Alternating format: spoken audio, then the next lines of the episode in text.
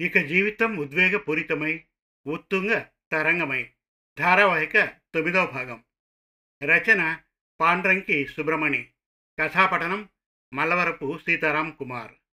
జరిగిన కథ. కుటుంబ పోషణ కోసం ఢిల్లీలోని ఒక మెస్లో కుక్గా చేరుతాడు రామభద్రం. ఒకరోజు అతనికి కళ్ళు ఆ మెస్ నిర్వాహకురాలు రూపవతి కనిపిస్తుంది. అతనిలో అలజడి మొదలవుతుంది. తన ఊరికి వెళ్ళి రావడం కష్టంగా ఉందని పని మానేసి వెళ్ళిపోతానని అంటాడు భద్రం.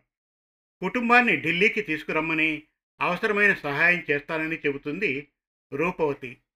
ఢిల్లీకి చేరుకున్న భద్రం కుటుంబానికి వసతి చూపిస్తుంది రూపవతి. రూపవతి ప్రవర్తన కాస్త అసహజంగా కనిపిస్తుంది భద్రానికి. ఆమెతో నిగ్రహంగా వ్యవహరించాలని అనుకుంటాడు. అతను ఆఫీసుకు రాకపోవడంతో ఏమై ఉంటుందని ఆలోచిస్తుంది రూపవతి. అతను పార్కులో ఎవరితోనో గొడవ పడ్డట్టు తెలుసుకొని బాధపడుతుంది. అతని పిల్లల స్కూల్ అడ్మిషన్ విషయంలో సహాయం చేస్తానంటుంది. చెప్పినట్లుగానే అడ్మిషన్ ఇప్పిస్తుంది.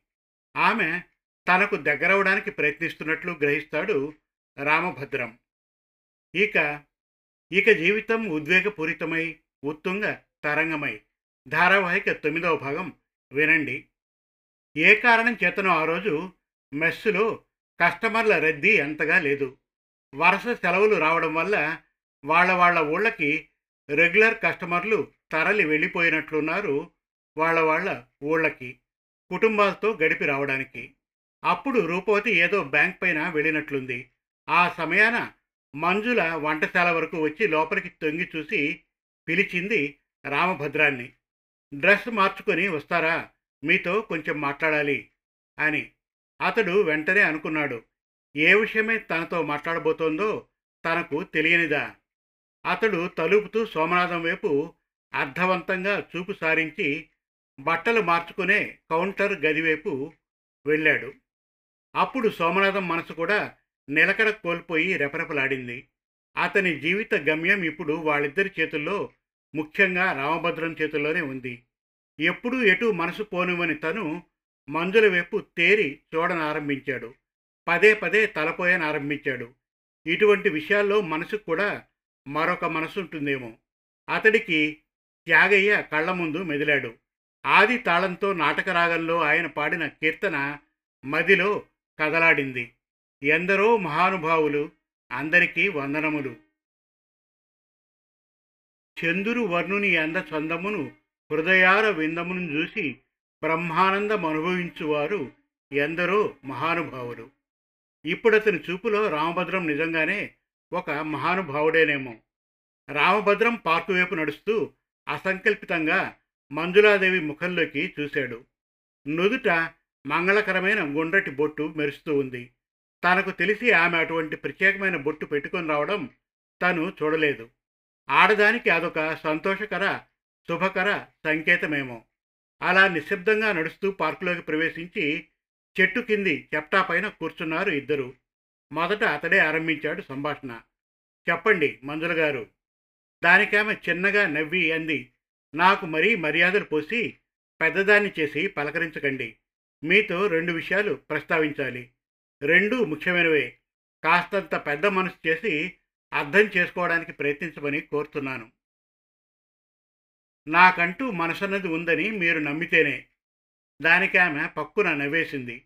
మీకు మనసన్నది ఉంది కాబట్టే నేను మీ పనులకు ఆటంకం తెచ్చి ఇక్కడికి పిలుచుకొచ్చాను మొదటి విషయం మా వదిన గురించి.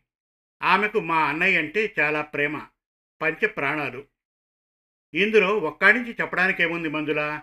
బుర్ర మిషాలతో మీ అన్నయ్య గారి పెద్దపాటి ఫోటో చెప్పడం లేదు? ఇక్కడే ఉంది కీలకాంశం రామభద్రం గారు. కొంచెం గుండె దిటవు చేసుకొని కకావికలం కాకుండా వినండి. మా అన్నయ్య ఇప్పుడిక్కడ లేడు. ఆ మాటకతడు చిన్నగా నవ్వి స్పందించాడు. అతనెక్కడో రాజస్థాన్లో ఏదో ఆయిల్ కంపెనీలో పనిచేస్తున్నానని నాకు తెలుసు. అది విని మంజుల తల అడ్డంగా అడించింది మా అన్నయ్య అక్కడ కూడా లేడు. నిజానికి అన్నయ్య ఈ లోకంలోనే లేడు. రామభద్రం ఉలిక్కి పడ్డట్టయ్యాడు అర్ధరహితంగా చూశాడు. అవును సరిహద్దు పోరాటంలో నాలుగేళ్ళ ముందే చనిపోయాడు. ఆ మాటతో రామభద్రం కళ్ళు పెద్దవి చేసుకుని అలాగే కొన్ని క్షణాలసేపు చూస్తుండిపోయాడు చూపు మరచకుండా. తను వింటున్నది నిజమేనా? లేక అదేదో థ్రిల్లర్ సినిమాలో సీనులా భ్రమించి నిల్చుండిపోయాడా? ఎట్టకేలకు అతడు పెదవి విప్పగలిగాడు. మరి ఇన్నాళ్ళు ఆమె నుదుట బొట్టు పెట్టుకుని అప్పుడప్పుడు పట్టుచీర కూడా కట్టుకుని భర్త లీవ్ తీసుకుని వస్తున్నాడంటూ మంగళూరుకి బయలుదేరడం ఇవన్నీ వాస్తవాలు కావా? దానికి మంజుల తల అడ్డంగా ఆడించి చెప్పసాగింది. మీరన్నట్టు అవన్నీ వాస్తవాలు కావు. ఒక పద్ధతి ప్రకారం మా వదిన అలా చేయాల్సి వస్తుంది. అలా చేయడానికి ఆమెలోని సహజమైన మానసికపరమైన లోపం ఒకటి ఉంది అదేమంటే ఆమె సాధారణంగా ఎవరినీ నమ్మదు. ముఖ్యంగా ఆపోజిట్ సెక్స్ వాళ్ళని. అదంతా దూరపు కొండల నునుపనుకుంటూ ఎవరి మంచిని నమ్మడానికి సిద్ధపడదు. ఇకపోతే అసలు విషయానికి వస్తే మా వదినను మారు మనవాడటానికి మా దూరపు బంధువులు కొందరు అభ్యుదయవాదులమంటూ ముందుకి రాకపోలేదు. మా ఇంట్లో వాళ్ళు కూడా వదిన పెళ్ళికి అభ్యంతరం చెప్పలేదు. దానికి మారుగా ప్రోత్సహించారు కూడాను. ఎలాగూ వదినకు పిల్లాపీచు లేరుగా అందుకని. కానీ ఎవరిని నమ్మకుండా అందరినీ దూరంగా ఉంచి ఇక్కడకు వచ్చింది. చాలా వరకు ఇదంతా సైకలాజికల్ అంశం. అనుమానపు ప్రవృత్తిను. అతడు ఆసక్తి ఆపుకోలేక అడిగాడు అదేమిటని? ఆమె చూపులో మా అన్నయ్య కంటే మంచి వ్యక్తి సహృదయుడు ఈ ప్రపంచంలో మరొకడు లేడు. అంచేత అతడితో బాటే తన జీవితం ముగిసిపోయిందన్న వైరాగ్యం. ఆ తర్వాత తనను రెండోసారి మనవడ్డానికి వస్తున్న వారందరూ తనకున్న ఆస్తిపాస్తులు చూసే వస్తున్నారు కానీ పెద్ద మనసు చేసి తన వ్యక్తిత్వాన్ని చూసి కాదని. అలా అనుకోవడానికి కారణముంది. అదేమంటే మా వదిన పేర హుబ్లీలో యాభై ఎకరాల పంట భూమి ఉంది. నిజంగా చూస్తే మైసూరు యూనివర్సిటీలో బిజినెస్ డిగ్రీ సంపాదించిన మా వదిన తిరుగులేని ఆస్తి పర్రాలు. పెద్దపాటి కార్పొరేట్ కంపెనీలో పెద్ద ఉద్యోగం సంపాదించగల సమర్థనీయురాలు. మరైతే ఇంత దూరం వచ్చి నానా అగచాట్లు పడుతూ ఇక్కడ మెస్సు నడపవలసిన అవసరం ఏమొచ్చిందన్నదేగా మీ అనుమానం? అంతే కదూ? అతడు కళ్ళప్పగించి చూస్తూ అవునన్నాడు. చాలా వరకు ఇది మనోభావాలకు సంబంధించిన సున్నితమైన అంశం. ఈ మెస్సుని బ్రతుకున్న రోజుల్లో ఆమె తండ్రే నడిపేవారు. దీన్ని అమ్మకానికి పెట్టమని కొందరు వచ్చి అడిగిన మాట కూడా వాస్తవం. కానీ అలా జరగడానికి వీలు లేకుండా పోయింది. కారణం ఏదేమైనా ఇక్కడ ఉద్యోగం చేస్తున్న వారిని తీసివేయడానికి వీల్లేదని ఆంక్ష విధించాడు ఆయన బ్రతుకున్న రోజుల్లోనే. అయితే ఒక కోణంలో ఇసుమంత సడలింపు చేయడానికి కూడా అంగీకరించాడు. మా వదిన గాని మారు మనువాడితే భర్తతో కలిసి మెస్సును నడిపించే తీరాలన్నారు ఆయన. అలా నడిపించడానికి తన కాబోయే భర్తగానే ఒప్పుకోకపోతే మెస్సు మూసి తను కొత్త మెట్టింటికి వెళ్ళిపోవచ్చని అంగీకారం తెలిపాడు. ఏదేమైనా వదినకు తన కాబోయే భర్త మాట స్థిరోధార్యమని వక్కాణించాడు మా మామయ్య. ఆ విధంగా మా వదిన రెండు కాళ్ళకు బంధాలు పడ్డాయి. తండ్రి కోరిక ప్రకారం మనువాడి మెస్సుని సేల్స్కి పెట్టి వెళ్ళిపోవచ్చు.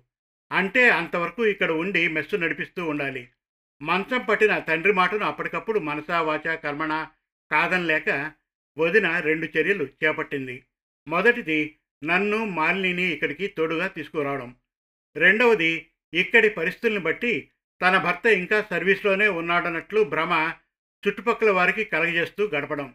అదే సమయాన అసాంఘిక శక్తుల నుండి తనను తను కాపాడుకోవడానికి ఇద్దరు పహిల్వాన్లను నియమించడం.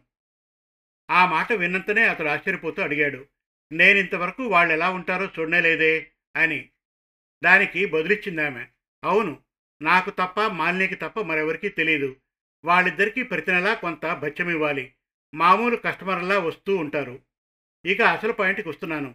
చాలా రోజుల తర్వాత మా వదినలో రవంత మార్పు కనిపించింది.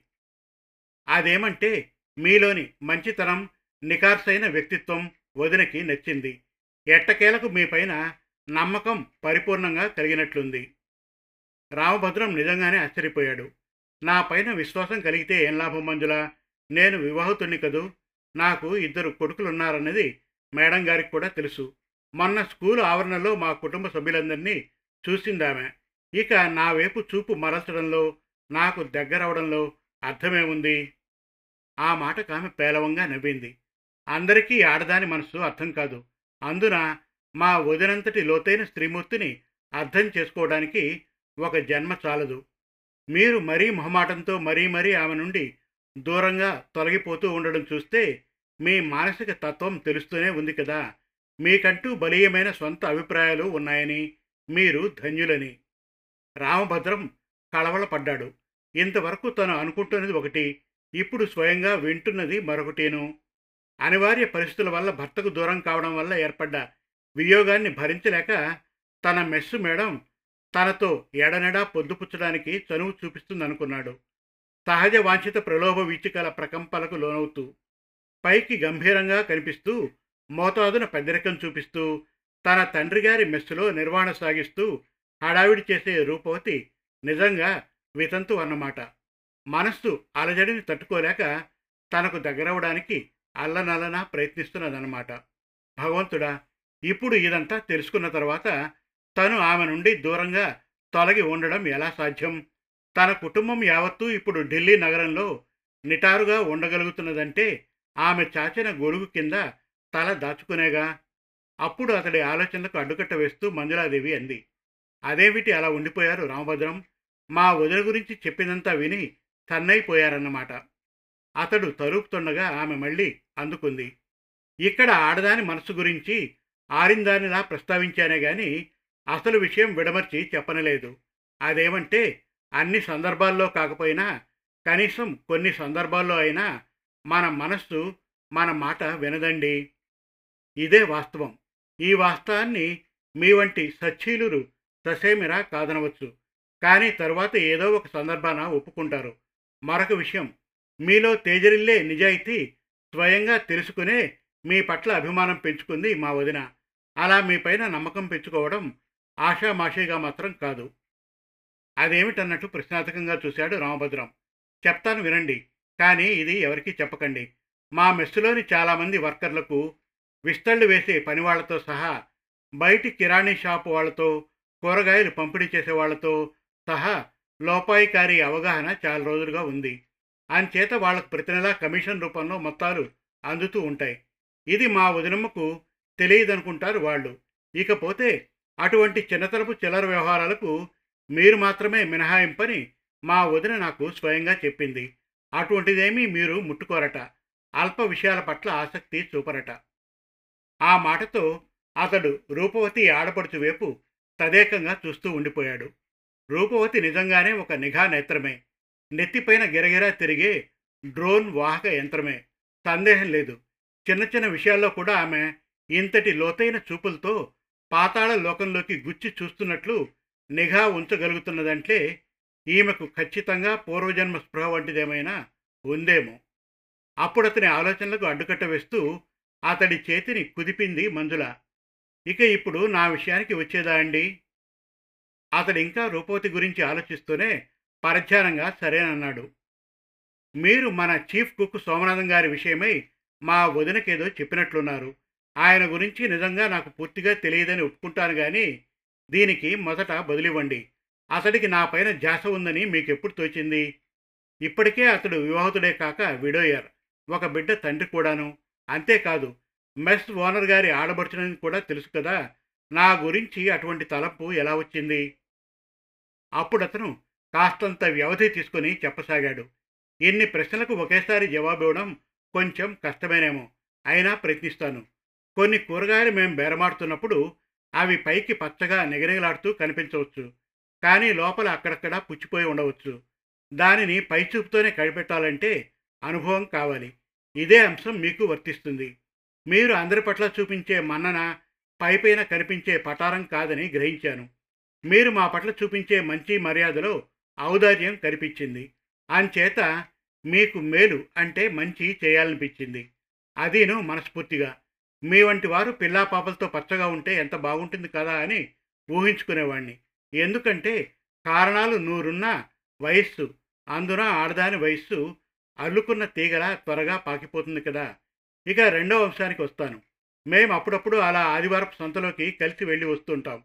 ఎత్తుగా ఏపుగా పెరిగిన ఉత్తరాది అమ్మాయిలు పచ్చగా విలసిల్లే పంజాబీ స్త్రీలు ఎదురవుతూ ఉంటారు. ఒక్కరు కూడా మినహాయింపు లేకుండా అటు వెళ్ళే మగాళ్ళ చూపులన్నీ ఆడాళ్ళ కంఠస్వరాలపైనే వ్యాపించి ఉంటాయి.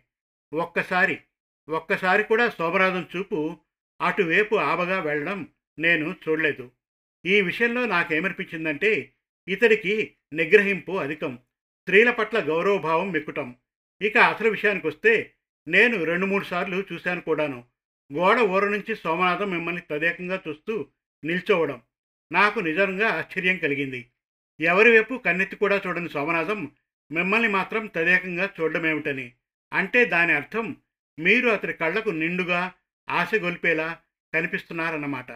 అతనికి ఒక ఆడకూతురుందన్నమాట వాస్తవమే. ఆ పిల్లను అతగాడి వితంతు వదనలిద్దరూ చూసుకుంటున్నారు. ఇంతకీ అతడు బొత్తిగా లేనివాడేమీ కాదు. తంజావూరులో రెండు మూడు అరటి తోటలతో పాటు వరి పొలాలు గట్రా ఉన్నాయి. కొన్ని కారణాంతరాల వల్ల అక్కడి నుంచి తొలగి ఉండాలన్న జాస్తోనే ఇక్కడకు వచ్చేశాడు ఆయన వాళ్ళందరినీ విడిచి. ఇక ముఖ్యమైన సంగతి అతడికి ఊరి నుంచి చాలా సంబంధాలే వస్తున్నాయి. కాదంటూ తొలగిపోతూనే ఉన్నాడు. అతడికి కానీ అందున మీ వంటి సంస్కారవంతురాలు మృదు మనస్కురాలు సహచరిగా లభిస్తే తప్పకుండా ఊరి నుండి తన కూతుర్ని ఇక్కడికి తెచ్చుకుంటాడేమో. ఇకపోతే చివరి మాటగా ఒకటి చెప్తాను. సావధానంగా వినండి. భూమిపైన చాలా చెట్లు పచ్చ పచ్చగా రంగు రంగులుగా మురిపాలు చెందిస్తూ కనిపిస్తాయి. కానీ అన్నిటి మధ్య వటవృక్షం మాత్రమే ఆటుపోట్లకు ఎదురీది. గాలి వీచకలను ఎదురొడ్డి నిలకడగా నిల్చొని నీడనిస్తుంది. ఇక మీరు ఆలోచించుకొని నిర్ణయం తీసుకోవాలి. ఇందులో తొందరపాటికి లోను కావడానికో ఒత్తిడికి లొంగిపోవడానికో ఆస్కారమే లేదు. వ్యక్తిత్వం గల స్త్రీ మీరు మంచి నిర్ణయమే తీసుకోగలరు. ఇక మనం వెళ్దామా మంజులా? అంటూ చెప్టాపై నుండి లేచాడతను తల దించుకున్నది తల దించుకున్నట్లే మంజుల కూడా లేచింది. పైకి తలెత్తి చూస్తూ ఆమె కళ్ళకు ఆకాశం విచ్చుకున్న మల్లెపువ్వులా ఉంది. అదే రోజు సాయంత్రం యథాప్రకారం మెస్సులోని దేవుడి పటాలకు హారతినిచ్చి రూపవతి రామభద్రాన్ని చుట్టుపక్కల ఎవరూ లేరని నిర్ధారించుకొని నుదుట బొట్టు పెట్టింది. మునుపైతే తను ముందే పెట్టుకున్నానో లేక తనే కుంకుమ తీసి పెట్టుకుంటానో చెప్పి తప్పించుకునేవాడు రామభద్రం. కానీ ఆ రోజు మాత్రం అతడు కాంతం ముందు నిల్చున్నట్లు భక్తిపూర్వకంగా తల వంచి ఆమె కోరికను మన్నించాడు. ఈ ప్రపంచంలో ఇంకా సభ్యతా సంస్కారాలు గల మృదు స్వభావులు పొల్లులేని గింజల్లా అక్కడక్కడా ఉంటూనే ఉంటారు. వాళ్ళు ఎదుటివారిని అందులో విశాల హృదయలైన రూపవతి వంటి స్త్రీలను ముఖాముఖి కాదనలేరు. వాళ్ళను గాయపరిచి నాకేమొచ్చిందిలే అన్న రీతిన ఇష్టారాజ్యంగా మనుగడ సాగించలేరు.